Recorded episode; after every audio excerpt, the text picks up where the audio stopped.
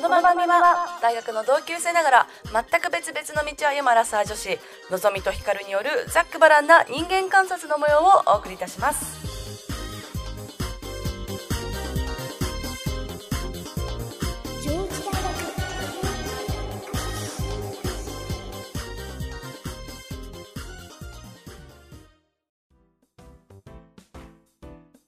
皆さんこんばんは。2021年1月23日夜8時を過ぎました軽量カップでワインを飲むのぞみと毎日アル中かと思うぐらい飲み続けているヒカルです。もうでもどっちもやばいですね。いやいやけ私は軽量カップで飲んでるだけだからいやでもさ、いやあのね、うん結構ね結構面白いよ。あのいいアイデアだと思うけど、あの初めて見た軽量カップ、軽量カップでワインを飲む人。いやまあそもそもね私コップの選択肢がうん。3つぐらいしかないくてうん。でまあ1個確かに透明なやつあるあるよでもうんそれも昔の先輩からもらったやつでなんかリラックマがついてるやつ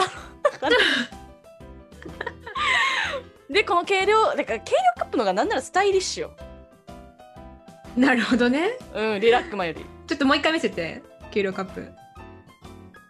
本当にいや本当に軽量カップ。いやちゃんとあの注ぎ口がついてるね。そうそう透明でさ耐熱皿耐熱でうん、まあね私結構かっこいいと思うんだよね軽量カップ それでははい二人二人とも飲みながらですね今日はね。そうですねいついつも私だけだけどね。じゃあ行きましょう失礼いたしますねえねえ、のんちゃん。うちらって人の観察してる場合じゃなくない？アラサイの市の人間観察。それでは今週も人間観察から参りたいと思います。はい。私ですねあの、まあ、前から言ってるんですけど石田イラさんの「大人の放課後ラジオ」っていうのをすごい毎週ちゃんと聞いてるんですよ。でうん。ちゃんとニコ,、ニコ動画でも課金してて毎月550円。であの全部聞いてるんですけどでそこでね、今週のがわなんかもうほぼほぼ受け入れというかほぼ流しなんですけどあのモーツァルトについてだったんですよね。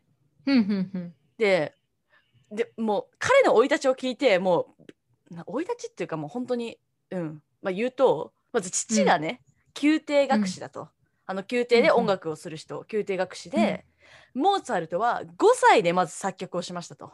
うん。で7歳でもう一躍有名人うん。でそっから7歳から10歳とかでなんかそのヨーロッパ中をなんか演奏して回るらしいんですよね。でなんか当時ってなんかそのなんか大道芸みたいな感じのあれもあるらしくって例えば目隠しして弾いたりとか、ピアノになんか布弾いて弾いたりとか、うんなんかそういうのをしてるらしいんですけどなんかそういうのでもう一着有名人だとすげえ子供がいるみたいな。なるほどね。それで、えっと、25歳ぐらいでうんその勤めてた教会だったっけな？うのん。人と喧嘩になってフリーランスみたいになるんですけれども、まあどんどんどんどんお金がなくなっていきまあお金がなくなるといっても現代で言うと結構お金持ちなんだけど、うん。お金がなくなっていって35歳で病気になって平民と同じ墓で死んでしまうという。なるほどね。いう35歳ね。そう30で調べたんですけどモーツァルトが死んだのが、あの1791年の12月らしいんですよね。うん。だからえっと230年ぐらいうん。はもう死んでから経ってるわけなんですけれどもうん。35歳で死んでるのにさその先230年以上、まあ、これからもだと思うけどモーツァルトという名前と音楽とその絵写,まあ、写真はないからさ絵とかがさ受け継がれていくというかなんか230年そっちは生き続けるっていうのをなんかすごいなと思って。まあね。シンプルに。いやーだからそうですよ35歳35年しか生きてないんですよ。あとさ私今28であ今年29だからさあと6年でさ230年も生き続ける偉業を残せるかって絶対に残せないじゃん。諦めましょう。そう諦めましょうっていうのとあとなんかうもう一個これは前から思ってたことなんですけどなんかその、昔って今みたいにこう簡単にこうハウツー本とかさ何をは何を始めるにはこれから始めようみたいなそういうのはないわけじゃないですか。情報がない、うんなんか情報がないからこそ、シンプルに自分のその才能うん。がある人はそのシンプルに自分の才能に従えてたんだなって思うとなんかちょっと羨ましいじゃ私にね何の才能があるとかではないけれどももしあったとしたら、なんかそっちの方が早く確実に開花しそうだなってすごい思ったんですよね。なるほどね。まあうんなんかそのそのモーツァルトに関して私はそこまでよく知らないけど一個言えるのはさまずあれよねそのお父さんがまあその宮廷学者だったっていうことで、まあ、暇はあったよね。だからそれが例えばさモーツァルトがまあその当時であったとしても今だったとしても、まあ、例えば農家であるとかさサラリーマンの息子であるってなったらまあさすがにねなんかこうどんなに才能があってももしかしたらその辺でね、農作業しなきゃいけなかったかもしれないし。うんっていうので、まあなんかだから暇、お金があって暇があったっていうのは多分大きいだろうね、一個。うん、まああと単純にねそのお父さんからうん教えてもらえるからね、生まれた瞬間からねなんなら、まあそうね、確かに。それはやっぱ圧倒的に有利だったよね。うん。まあだからあれよね、そのまあなんかもっとだけだけじゃなくてもさ、例えばそのさ、ギリシャ哲学のなんとかとかさ、そのソクラテスとかプラトンとかさ、もうだって彼らなんかさ、キリストよりも長く生きてるわけじゃん。なんかうん言ってしまえば。2000年っていうね、うんうちらのその単位のさ、もうさらにその昔から来てるわけでしょ？確かに。って考えるとさでしかもさそのソクラテスとかプラトンとかっていうののなんか教えをさまだ教えっていうかその彼らが唱えたことをまだいまだにさこう学大学で学ばないと文学がわからないっていうのってさちょっとさ信じられないよね。だからねあのけ結論としてね結論としてはうちらが凡人だってことよ。大丈夫。何 何も残せなくて大丈夫。そっか。そうそうそんそなそんなとこで羨ましがってる場合じゃないな。凡人なんだから楽しもう。凡人なんだからそうそうそう。凡人なんだからいろんなハウツーがあっていろんなことをさせてもらえることさせてもらえる現代はありがたく思います。そうあとねごめんもう一個付け加えると多分ねそういう本当に非凡な人がいわゆる神神道って言われる人とかって、なんかこれやりたいとかっていう多分そのそこれやりたいっていう欲望とか願望じゃなくてもうこれやらないと生きていけないんだと思う。なんかそんな気がする、そうですね。うん、だからこれやりたいのあれやりたいのとか思ってるうちはもう全然凡人よ。ああ、私凡人です。ごめん凡人が凡人について解いてるけど すいません、ちゃんと認めさせていただきます。あい凡人？ではあのその次私の凡人はい。2からの,、あの 人間から 凡人2からですが。あのね、うん。こっちに来てさなんか結構あの電話をすることが多くて、ハワイですあね。のそうハワイであのなんかちょなんて例えばうーん銀行関係でうお手。続きがうまくいかないとかなった時に電話をしてやるんだけどさまあなんかそこのさ電話の最初のところがね結構私今でも今でも慣れないんだけど、日本ってさもしもし言ったらさまずもしもしって帰ってくるじゃん。うん。もしもしもしもしあのーって入るじゃない。うん。でさこっちってさ「はい」って言われたらさ何向こう電話にガチャって出てまず向こうが「はい」って言ってくれるじゃん。そしたら私はそのまま「Hello」って返すわけよ。うん。でなんかねそこで待ってしまうの私は。向こうがなんか言うかってでもうん向こうは別になんかこう「はい」って言ったらこっちが「Hello」って言ってもうそのまま直接内容を言うって思ってるからなんかねうんそこでね3秒ぐらい間が空くのよ。なるほどね。そう。はい、 Hello Hello みたいな感じで言われていや、いや、なんか、そこ、そこなんか、ここ本当に、なんていうの、その、言葉の、そのお互い意味が分からないわけじゃもちろんないじゃん。ハローとか入らないんだからさ。うん。じゃなくて、単純に、なんかそのやり方に慣れてないんだなと思って、自分が。うん。あとさなんかその、うん。仮にさその私がじゃあ銀行の立場だったとしてもよ、日本で。うん。で「あお電話ありがとうございます。銀行です。凡人銀行です」って言ってさ。であのーって言われたらさ「はい、うんご用件は何でしょうか?」ってさやっぱ、うんま、間が嫌だからさその、うん間を埋めたくてあとこちらがなんていうのリードする側だから、はいはいはい、はい。なんか間を埋めたいっていうのとそう人間として間を埋めたいっていうのとリードする立場であるっていうことから、日本人だったらやっぱそれを消したいって思うと思うのよね、うんうんうんうん、間を間を間を消すたなるめに。ほどね。だからうんうんうんうん言うっていうのはすごいあるからなんか普通にこう文化的なうん。違いやは普通にね、そうだよね。ん文化的なそう。なんかその何？無駄なところすごいねやっぱり合理的なんだよね全部。だからこっちがうん。電話してきたらまず,、まず最初に何するるかって要件にされるだって向こうは思ってるわけよ。そうよねそうだから普通に「はい」ってやったら「Hello あーなんかなんかこのか銀行がうまくいかなくて」とかって言ってくれると思ってるからなんかこう最初の挨拶もしもしもしもしはいらないんだよね。そう。よしよしよしよし。何ターンもいらないと。もうもしもしうるせえうるせえよってなるんで一回でいいと。そう一回でいいと「はいはいはい」じゃなくて「はいはいあのね」みたいな感じがいいんだと思う、うんなるほど。っていうねちょっとそんまだなれませんっていう。なれませんね。はい、はい。この真似。アラサー女子の？ピーモン間違えたごめん。え では本日のテーマに参りたいと思います。でテーマの、えっとテーマを言う前にですねあのお便りが来ているいるのでそちらをのぞみさん紹介していただけますか？はい、読ませていただきます。はいとラジオネームパンダさんからですね。うんこんにちは、パンダです。ラジオとっても聞き心地がよく、でもしっかり分厚くて、いつも勉強になったり、一緒にふーって笑ったりしながら聞いています。お二人の人生のチョイスの仕方や友人関係がとても素敵だなと思います。はい、相談です。私は今、二人の男性とデートしています。二人ともタイプは違えどとても尊敬できて無言でも気にならないぐらい落ち着くのに一緒にいてワクワクします大好きだし会えなくなると言われたら寂しいし嫌です。どちらともと体の関係はあり恋愛の話もオープンにするもののお付き合いには発展していません、うん。友達にはどっちが好きなの？付き合いたいと思わないの？と聞かれます。私は一人としか付き合ったことがなく高校大学の海外生活でいろいろなリレーションシップを見てきただけに付き合うことにこだわりはありません相手も私が23なのに対して39歳と44歳バツイチで年上。なので付き合うことにこだわっていない気がします。一方で自分でも今つらつら述べたことは言い訳ではないのだろうか。2人に不誠実ではないか。結局今の関係を変えることから逃げているのではないか。ともやもやすることもあります。2人の人間と手をつないだりキスしたりできる関係でいたい。それって相当わがままだと思います。セフレや彼氏という概念に縛られたくはないですが大好きな人に不誠実でいることは嫌です。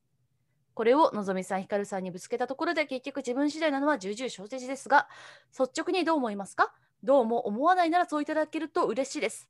最後にこれからもお二人とお二人の健康と幸せを祈ってまた歌よりします。長文失礼いたしました。とのことです。ありがとうございます。はい。なんかすごいさこうなんだろう素直というかまっすぐななんていうの？そうだね。素直な感じのね、あの素直な方なんだろうなっていうのが、そう伝わってくるね文章から、はい。うん。なるほどね。ではこれを踏まえた。これを踏まえたテーマ、はい。えーアラサー女子が語る。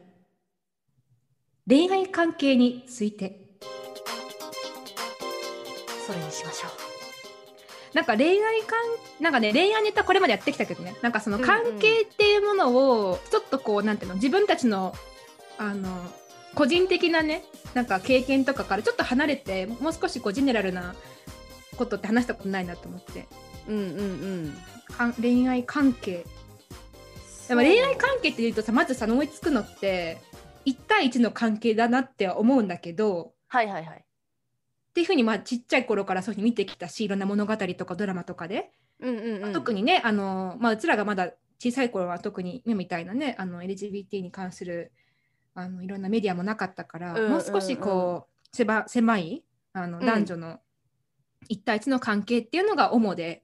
だからはい。こう恋愛関係って言ったらパッと思いつくのは男と女の関係なんだけれどもうんまあでも最近ねここ特に数多分本当に10年もうちょっと短いかなぐらいでねもっともっとこう広がって日本でも広がってきてよくね最近オープとかね。ン、うんそうそうそう、うん。オープンリレーションシップっていう単語もねなんかちょくちょく耳にするけど、うん。なんかねこのお便り聞いた時にまずパッと思いついたのはその言葉かなオープンリレーションシップ。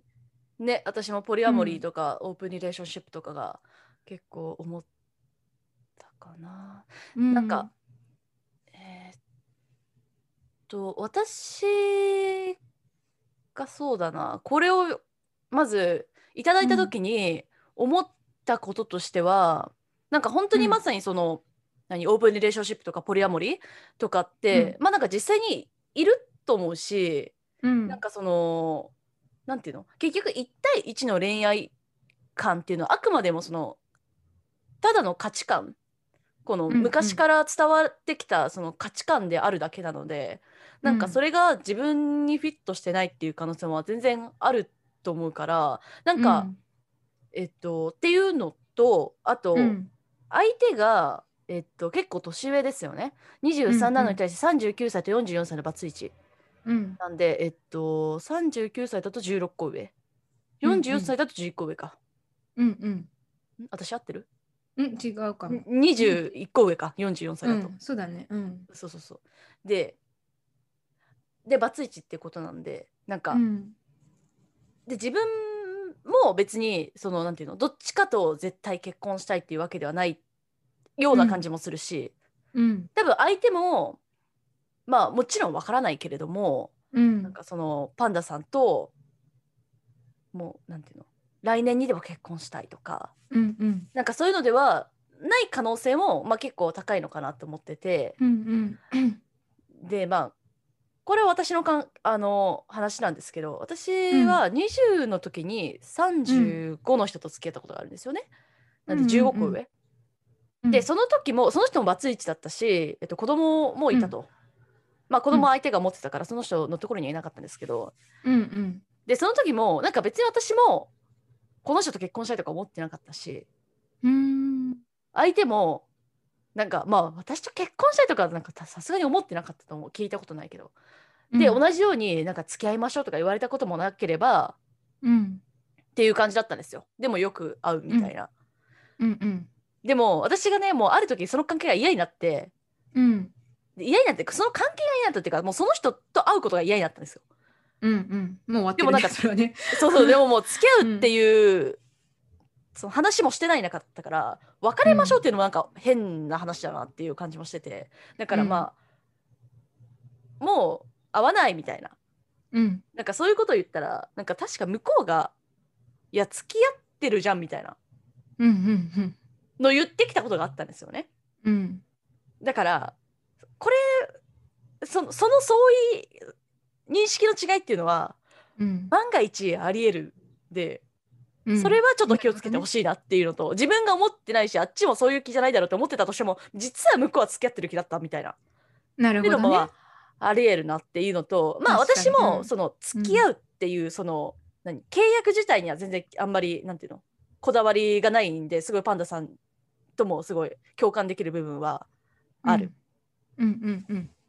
ていうのとあとこのなるほどうん。2人に不誠実ではないのかっていうのはまあポリアモリーっていうのもあるしなんかその、まあ、自分が一人にしたいっていうのであればうん。なんかすればいいと思うしうなんか別に2人と仲良くしていたいっていうんだったらなんかまあ私的にはそんなになんかその反対ではないというかうん。あのー誰も不幸にならない、まあだまあ、誰かが不幸になってもいいか。いやいいと 全然いいと思う。でなんか私もうん。2人の人を好きだった時があって、ほうほうほであのーまあ2人の人好きで、まあ、1人が彼氏で。ううん。まあもう1人が はい。うん。うん。まあ重なったわけよね。まあ本当にこれ聞いてほしくない人がいるんですけど本当に。ないでくれ。お願いだ。まあ聞かないでって言っとけばうんネガネネガチョハヌンサランムチマセよよしでこれさ韓国語で言うってこの情報与えたようにもリスナーに。まあいいや。それでねちょっとそれで、うん。あのはいはいはい。そういう時あったんですよ。はいはい。で本当に彼氏と花火大会見に行った帰りにそっちの人の家行くとかお本当にごめんなさい。やったことあるでその時本当に2人とうんそういう恋愛関係を保てるのならばどれだけ幸せだろうかと、どうして私は一人にしなきゃいけないと思ってるんだろうかって本気で思ったんですよ。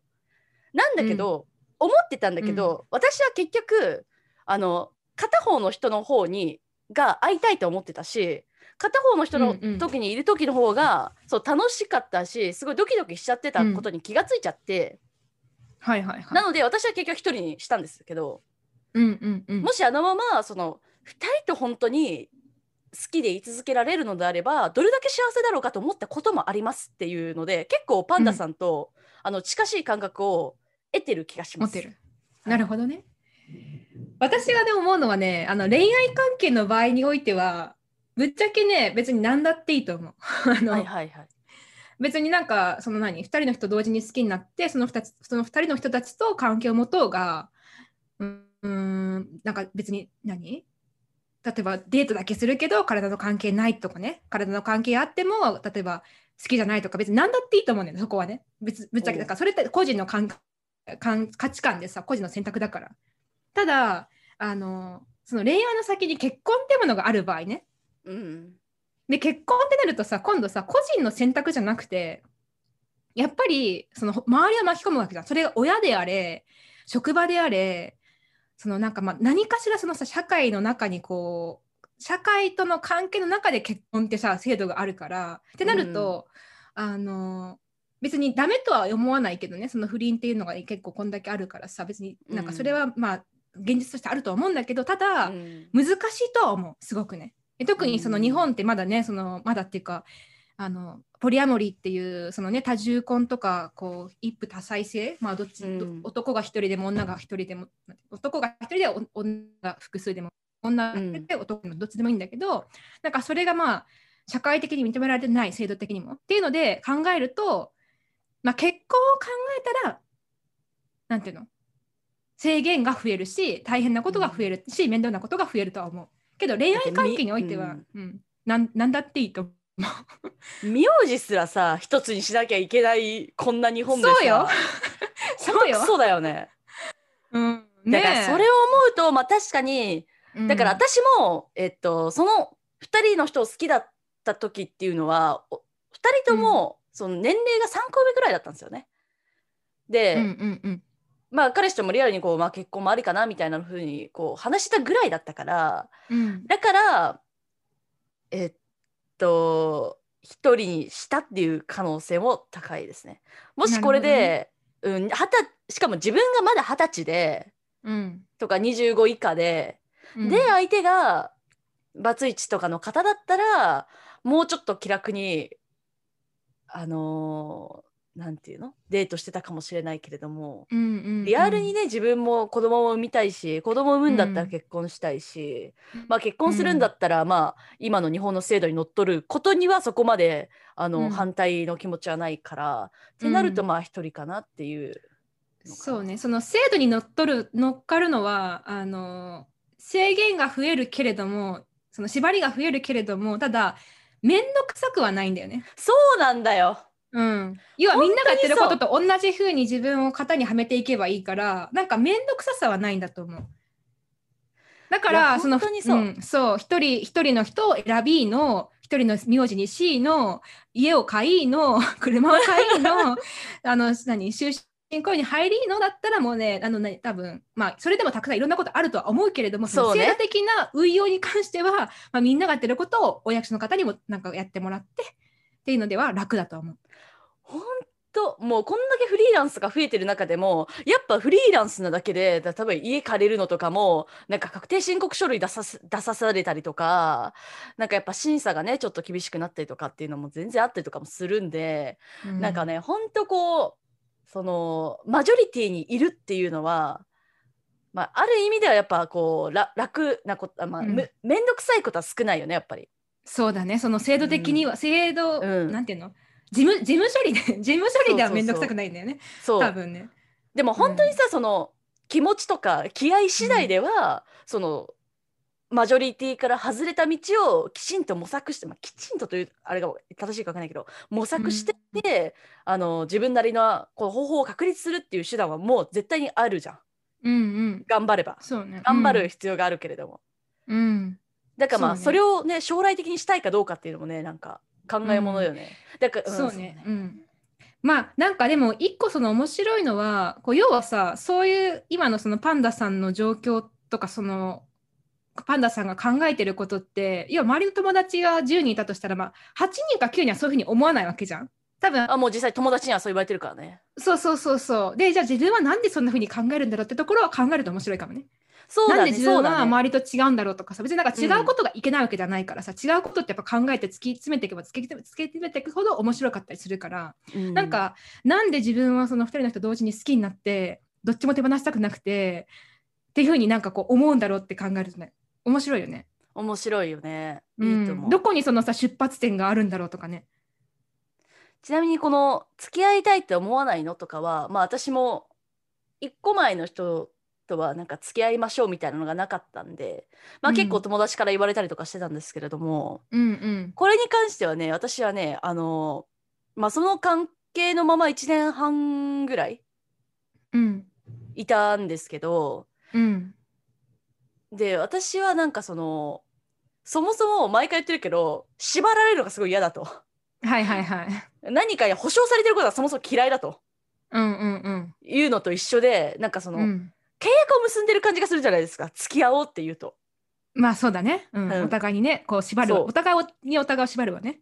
そう。だから自然に好きだから一緒にいたいっていうだけなのに縛られた途端に、例えば逆に縛られたからこそ浮気したいという心が芽生えたりとかうん。することってあると思うんですよ、この人と付き合ってる、あでもこの人のこと好きになっちゃってどうしようみたいなことあるわけじゃん、はいはいはいはい。でもうん。もっと自然な方法って好きだから一緒にいるでこの人のこと好きじゃなくなってこっちの人が好きになったからこっちの人と一緒にいる。っていうのがうん。私はすごい自然だと思うんですよ、なるほどね。だからそういう意味で付き合いましょうという言葉は、まあ、特にまあ日本とかだとまあよくあるから、まあ、それもね、うん。日本のその価値観だと思うけれども、うん。なんかがないからといってなんかその大切に思われてないとか、実は相手はいっぱい女がいて、なんか遊んでるうちの一人だとか、なんかそういうのって絶対そうとは限らない、なんかこれもなんか、うんなんだろうななんかその上上系の男の人が聞いたら「いやお前遊ばれてるだけだ」とか言うかもしれないけれども 私が一緒にいた相手はそういう人じゃなかったんで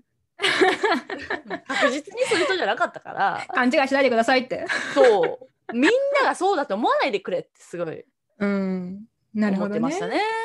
まあなんかでもその何？その恋愛関係の先にさ結婚っていうものをゴールにしない場合はさっきも言ったけど、まあ、自由だしあとね、まあ、これはちょっと最近考えたんだけどうん。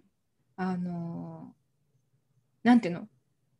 ままあ話したと思うけどヤンキーうちらヤンキーについて話したよね一回ねどっかあのうんヤンキー思考ね。なんかねそうちょっとねヤンキー思考とどっか近い感覚もあるんだよね。なんかその要はさ将来的なことを約束しませんとお互いにその面倒くさいことを約束したりとかなんかこう10年後20年後のことを考えて付き合いを関係を築くわけじゃなくて今この瞬間一緒にいたいからいるし今この瞬間楽しいからこの人と一緒にいるっていう感覚ってちょっとヤンキーに近い、まあ、ヤンキー に対するさ私。ヤンキーに対するあの偏見じゃなくてね。あ でもさ私だからだからそのなんていうのそのそういうのを楽しみたいのであればそれはそれで一個のさ人生の楽しみ方じゃんだって。うん、でなんか私ヤンキーの推奨者かなんかわかんないけど。でもそう思うよ。まあ、うん。うん。まあ私はヤンキーだからさ。いや私はヤンキーだからって言ったらちょっと語弊があるな。まあ私はヤンキー的思考思考なんで、うんうんうん。あのもう全然全然いい。しかもなんかそのなんていうの、うん。自分が真剣に思いたくないと思ってるのにさ思わなきゃいけないって思って、じゃあ思おうって無理じゃん。で思ってないんだから。そのさ、うんなんかうん世の中にさ言われてるからさじゃあやっぱ一人の人としか付き合っちゃいけないのである二人のことが大好きなのにっていうのは、なんかそれってすごい不自然だと思うの私的には。うん、そうねまあちょっとさそうね人間が作ったその制度にこう載せてる感じよね。そうそうそうあくまでも価値観でしかないというか人間のつく、もう人間それこそすげえ人間らしいって思うんだよね動物ではなくて。なるほどね。そなるほどね。うはいうん、そう思います。なるほどね。うん。ただ私は結構その保守的なところなのあるので、はいあの教えて。うん、あの何？えっとそのその場だけが楽しいっていうのは一個だけどうんただやっぱりお互いに信頼関係があるからこその安心感のゆえの楽しさもあるなとは思うん。う。うん、えそう信頼関係っていうのは契約ってこと？契約してるっていう安心感ってこと？契約？その信頼関係っていうのはさ別にその付き合ってるとかさ一人に絞ってる、じゃあなんかじゃあ友達も一人じゃなきゃ信頼関係結べないんですかっていう話じゃない？うーん。うーん。なんて言うんだろう。そのそのさ人間人間のさ三大欲の一つじゃない？性欲ってさ、まあね、うんうん。性欲と恋愛関係がじゃあその直接結びつかってもまた別の問題だけど、うん。まあでもその人間を何してもいいよっていうふうに言ったらさもう何にもその何？もう動物の本能に従って生きなって言ったらさ、もういくらでも食べるしいくらでも寝るしいくらでもセックスするわけじゃん。うんうんうん。でもさそれだとやっぱりさなんかこうなんかどっかにこう罪悪感があったりわかんない。なんかどっか多分それがえっ、と障害があるんだろうなと思う。その人間が社会を築いていく上で。なんかすごい深い話してる重たいけど。人間が社会を築いていく上でだね。うん、確かに確かに。そうそうそうそうそう。でその結果そのあの制限する制度ができてでできてきたああなるほどなるほほどですね。歴史をたどるとね。どそう。わかんないけど ちょっとあのこれ違ってたらめっちゃ恥ずかしいけどなんかこんな偉そうに語っといてさ。いやでも何かがあるから法律ができてるわけだからね。そう法律ができてる。あるいははさあるいはそのさ宗教はさその要は宗教だって人間が作っに、はい。人間的なもんじゃない？その本能で宗教って、だってねあのじゃないからさ。でそのはい宗教が縛ったりとか、法律が縛ったりとかすることによって人間が動物にならないわけじゃん。なり,、はい。なりきらないわけだよね。はいそうですね。ってなると そう。だからその社会の中でなんていうの？社会の中で社会に順応しながら生きていくためにやっぱりどっか制度に乗っからないといけない時はあるのかな？なるほどね。うん、確かに。とは言いつつも、あのーそういうふうにそのパンダさんが思ってしまうのは別に異常なことではないと。まあここにもいますから。しそうそうそう。だからでなんかいろんな芸術スタジオ見たら面白いかなと思う。その自分が自分と似たような人がいないかなとかさ、うんうんうん。私一個あの面白いドキュメンタリー見たんだけど、えっと、ネットフリックスの「スリー・ワイブスワン・ハズバンとちょっと日本語でなんていうの、多分ねままだと思う。3人の妻と1人のだ夫うんうんうんでそれはあのモモルモン教の結構、まあ、モルモン教の中でも異端のモルモン教のし教派？宗派？なんだけど、あのモルモン、えっと、ユタ州のなんかね洞窟みたいなところに住んでるんだけど 彼らは。どなんか山のを削って洞窟にそこに住んでるんだけどうん。あの 一人の男性が、えっと、何人も妻をもらうと。はい。ら一夫多妻制なわけね。うん。でもうなんかまあそれ見るとさよりなんかこう自分なんていうのその自分の考えが相対化されるから結構面白くて見てたんだけどうん。なんかまずそのなんでじゃあその一人の男性はその3人も妻をもらうのかっていう経緯経緯を言うとね。まずまず1対1で結婚するじゃん。男の人がうん。女の人と結婚して、うん。で2人で話をしてもう1人妻をもらいたいねと。なぜかというとうんうん。そう2人で話すのよ。で、はいなぜかというとこんなにも素敵なね、まあ、その妻側の意見から言うとこんなにも素敵な男性を自分だけが独占するのは神に申し訳ないと。もうあのーなんか申し訳ないと。そうやねなんで神らに申し訳ないね だからもう一人欲しいと。でもらいますと。もらうっていうかそのまあもう一人選んでね連れてくるんだけどうんでまたその今度3人で関係を築きえ待って待ってその気づいてまあえ選ぶのは夫の方なの？夫の方が選ぶ。ああ、うん。そんで？でまた今度その3人で生活せ生活まあなんか実際に家はね結構離れ離れてるかその同じ洞窟の中なんだけど 一応あの分かれてんのよ。そんで同じマンションの別部屋的なね？うん。そうそうそうそうそうそう。でちなみにね夫はあの毎晩違う妻のところに行くの。要はし何？ローテーションなん月曜日はやそう。月曜日は妻1に火曜日は妻2月水曜日は妻3みたいな感じでローテーションしていくあーちゃんとローテーションするの偉いね。そう。いや、でもね、なんかね、まあ、自分のいる世界とはもう違いすぎてね、っていう意味では面白いよ。すごく面白い。でもさなんかね私ねそのそもそもその結婚に憧れがないって何回もここでも言ってる気がするんだけど、なんかそれ、れはなんかそのやっぱまあ両親があんまりなんていうの？なんで結婚してずっと一緒にいるのかわかんないって思ったの。なんかこんなにそんな仲良くしてるわけでもないし。うん、なんかそれは同じ男と女がずっと一緒に住んでるからだと思ったわけよ。小さい時うん、に、ね。なるほどね。同じ時間をずっと共有してるからもう嫌になっちゃうんだと。だから私もちっちゃい時からなんかその旦那よりも彼氏みたいな人がずっといた方がいいって言ってたんだけどなんかだからそれもさローテーションしてくれればさ3日に1回しか来ないわけでしょ？まあね。しかもさそのマンションのさ、うん。中に住んでるんだったらさ何かあればさ気づいてくれるじゃない誰かしらが。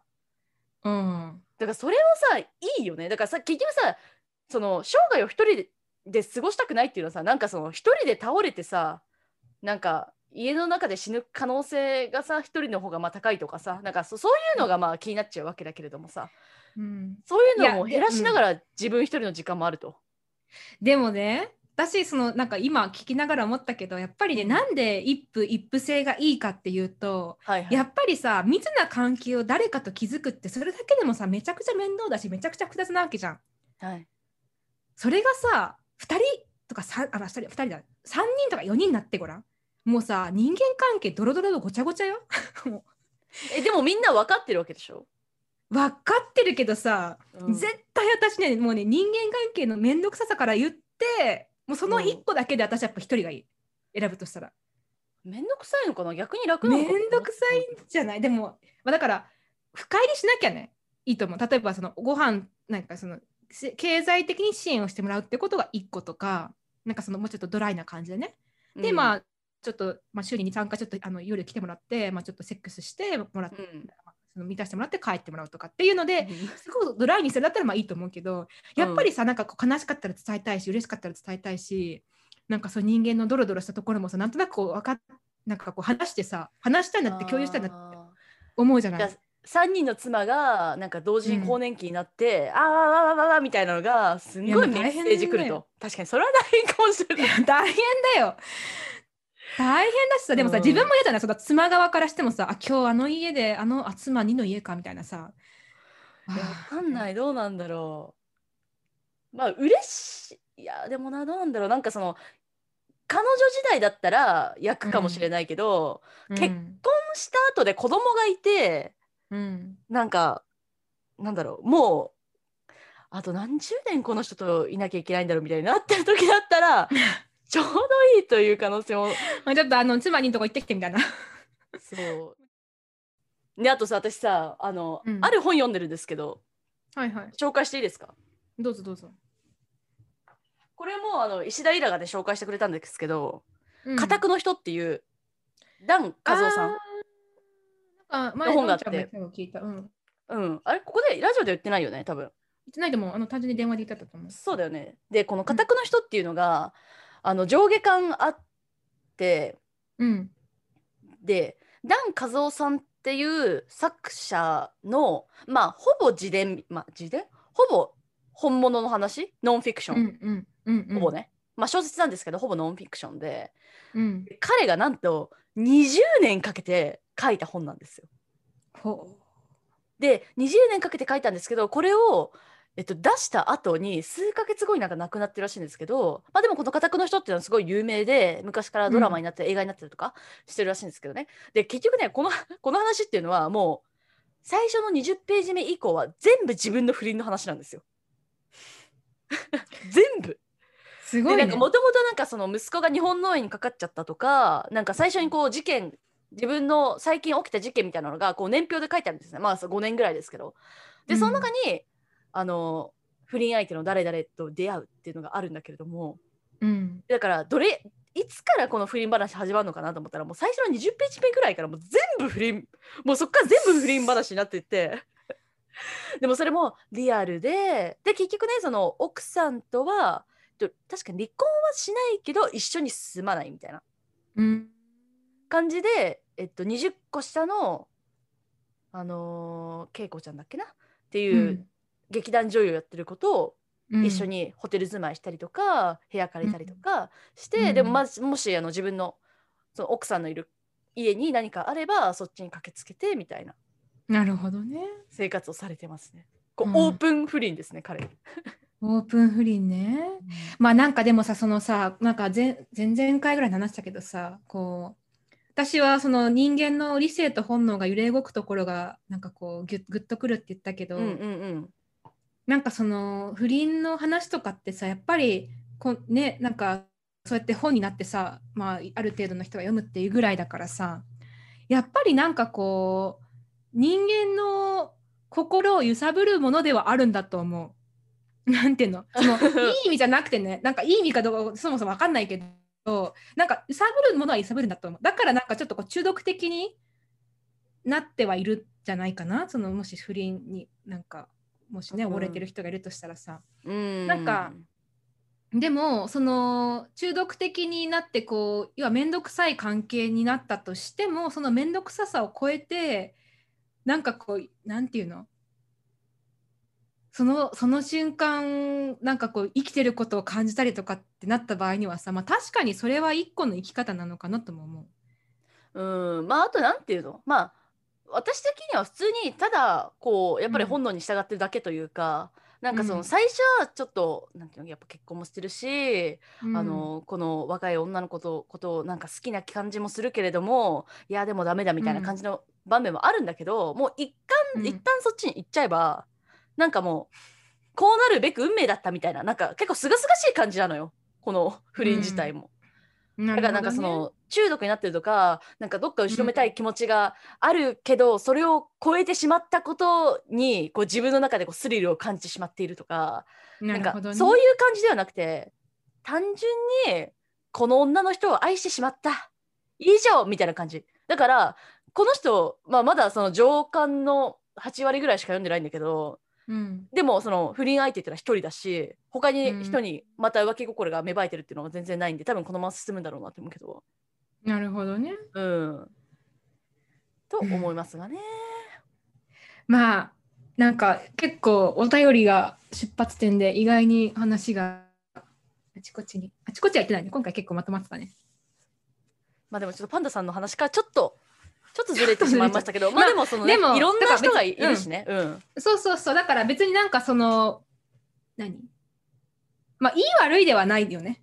だから自分の選択だと思う本当に。そうそう本当にそう思う。で、うん。そのまあわ我らの多分あの唯一合致してる意見としては、まあ、結婚という制度に日本で乗っ取ることを考えるとあのいろいろ面倒くさいことが多いねっていうそう。そうあのちょっとね自分で開拓していかないといけないところが多いからねまあなんか、うんまあ一番分かりやすいのはやっぱり親よねまあそう親にどう説明するかっていうもしねそのそのままそういう状態のまま結婚でなった場合にはね親にどう説明するかっていうのは考えないといけないからまあまあでもそもそも2人と結婚できないもんね。まあねそうねにねそうだね確かに。うん、まあだから日本以外に住むとか、まあいろいろね、うん。やり方はきっとあるんだろうけれどもね。まあなんかでもそのパンダさんのその書き方だとなんかこう結婚は別にそこまで今考えてなさそうだよね。うん考えてないと思う。23歳ですし、うん、だからまあその恋愛をいろいろ楽しむって意味ではいろんな形がを楽しんでねしばらく。うんそううんでなんか一人にしたいとこうなんかその周りからの圧ではなくて、自分が心からこっちのがこっちの人の方が好きだなって思ったタイミングがもしあれば一人に絞ればいいと思うし、なんかそうだね。私は結構その不自然に頑張るん不自然に無理する必要はないと思いますね正直。なるほど。はい。そうだね。はい。なんか最後無理やりねいい感じでいい感じ？まとめた？まとまったかな？のんちゃんが最近楽しみにしてることは？そうですね。DJ 松永とばったり会ってどう求婚するかっていうのを妄想することです。アラサー女子の人間観察。それでは今夜もエンディングが来てしまいました。ました。もうさ今夜も。今のさもうさん。ウフフがさもうあれよねなんかもう。もうさ何？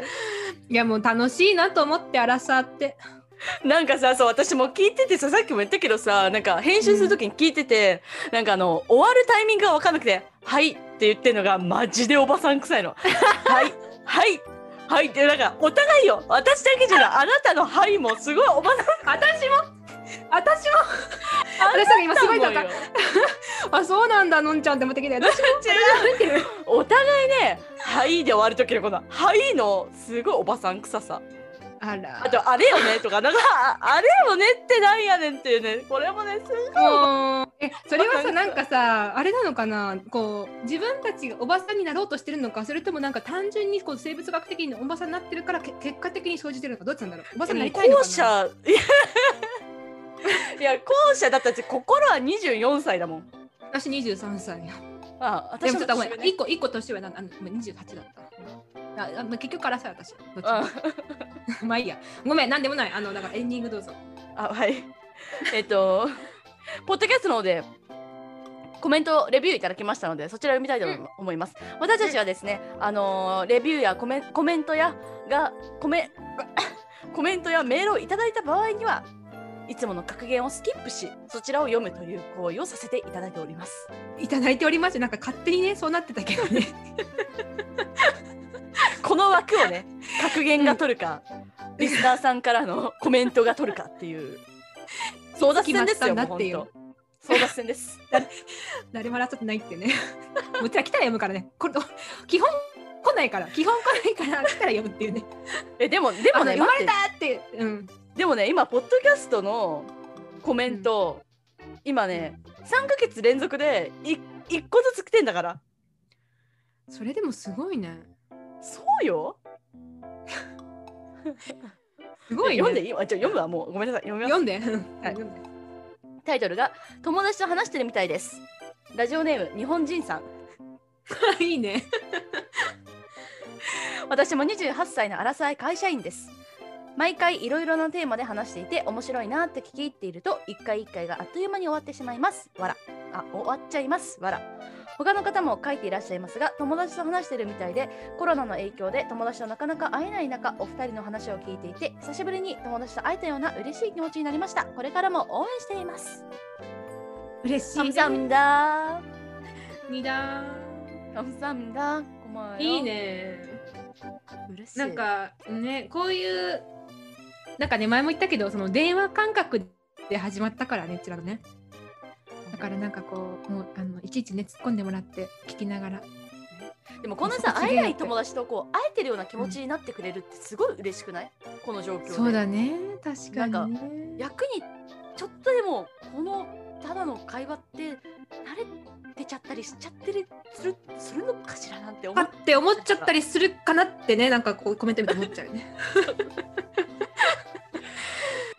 思っちゃった、うん。あ本当にありがとうございました。あのねこれでみんながあの5のスター5星5個を押し続けるとあの1を押す勇気がなくなってくる気がするからどんどん5を押してねちょっとプレッシャーをかけてもう5しか押しないんじゃないかなっていう感じのノリでなんだか流れでなるほどね。4以下はもうバグなのではないかと、そうそうそうそうそう。押せないっていうね。なるほどそれは大変嬉しいちょっとちょっとなんかここ微妙だけどなっていう時にちょっと4をしたくなってもいやでもみんな5をしてるからなんか読んだと なんかちょっとちょっと空気読んでないかなって思わせるぐらいのうん。5の数がね獲得できれば嬉しいね。そうやってメルカリのさなんか送ってもらった人の評価をさなんかまあ普通だったけど普通なんか良くないって押すのもあれだしな。まあじゃあもうみんないい押してるしいいにしかみたいなそういう。いやでもそれでもそれでも嬉しいからねうちらは。星を5個もらうと。そうです。私も無意味にたまに自分の押してますからねここ。でもさあれ反映されてる？えなんかね私もね反映のうんねタイミングがねよくわかんないんですよね。えちなみに今さいくつ星来てる？17個。おお。なんだっけヒカルのねなんかアメリカ行ったらなんか変になっちゃっそうそうそう。アメリカ行ったらねアメリカのあのなんていうの？アメリカの地域？地域設定がさほらアメリカでもさ変わるそんなことある？いやおかしくない？だってさだってこの前やってくれたレイラさんもさ海外在住って書いてあるよ、あらきっとその星1個ついた方もレイラさんなのかもしれないよね でも日本でも見れてるわけじゃん。でさコメントはさついてないわけでしょだから何なんだろうねうんなんかよくわかんない。まだ iPhone が対応できてないんじゃない？ハワイに。てかねもうちょっとねあのね は暑い暑いっつって、うん。まだ狂ってる。あの一番一番のあの時間遅いからね。うん。地そ球上で。うだねそうだね、ううんん、そうそうそうまあでもちょっとポッドキャストさんもうちょっと頑張ってほしいですよね。そうポッドキャストね UI もうちょっといけると思うんですよね。いや全然いけるでしょ。この、うん。このねこの時にちょっとこの時を生かしてさ頑張ってほしいね。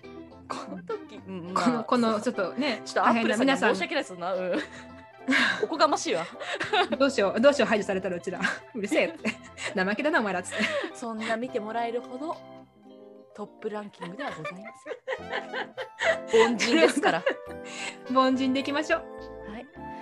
で、えーっと、お便り、コメントなどなど、お待ちしております。えそこ噛むとかじゃなくない いや、なんか、いつもスムーズに入れないんだよね。まあいいかうんまあいいよあのメメールアドレス、メールアドレス言いますね。メールアドレスは、アランドサーティドットのぞひか、アットマーク Gmail.com、アランドサーティドットのぞひか、アットマーク Gmail.com、サーティは数字で30です。と、はいあと送っていただけるものとしては、Google フォームと、えっと、Instagram の DM もしくはコメント。とあと、Twitter で私にメンションとかでもいいですし、あとなんかあるかな。まあ、ぐらいかな。あとこのポッドキャストのところは、まあ、コメントですね書いてお書きいただけます、のでよろしくお願いいたします。あとポッドキャスストアワードですね。あとリスナーチョイスリスナーズチョイスっていうのがあってそれがえっと2月のえーっとちょっとあー忘れてしまった十何日ぐらいまで確か応募を受け付けてるので、そちらのリンクも貼ってあるものありますのでもしよければよろしくお願いいたします。お願いします。少しでも爪痕残したい。どうかあの でもな。まあ、ゼロよりかす1の方がいいよね。かするぐらいはするかもね。なんかちょっとかかゆみたいな、なんかそう、なんていうの？そうあなんかここにさっき蚊がいたかもしれないぐらいなんか そそれぐらいでいい。うんもうあのその雰囲気残してる雰囲気。そうそうそうあの、うんせめてゼロではなくしたいっていうだけですね個人的にまあ。そうね。まあそれぐらい謙虚でいきましょう。あの本当はここんな謙虚じゃないからね、うちらね。謙虚ですよ。あれ？私謙虚ですはい長くなってしまったので今日はこれで終わりにしたいと思います。皆さん今日もありがとうございました。ました。ありがとうございました。おやすみなさい。おやすみなさい。